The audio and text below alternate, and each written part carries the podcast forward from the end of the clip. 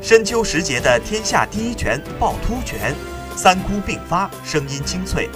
呈现出文人墨客笔下的泉源上奋、水涌若轮盛景。但有网友质疑趵突泉喷涌是人工造假，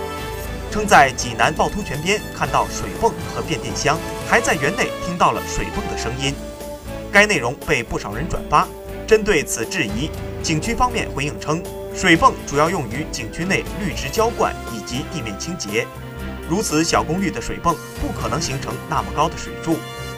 不可否认的是，济南泉水曾有短暂的停喷期，但这些年来，济南市坚持广蓄克水、地下线材等工作思路。今年九月，趵突泉水位达到了二十八点七七米，并实现了重点泉群十五年的持续喷涌。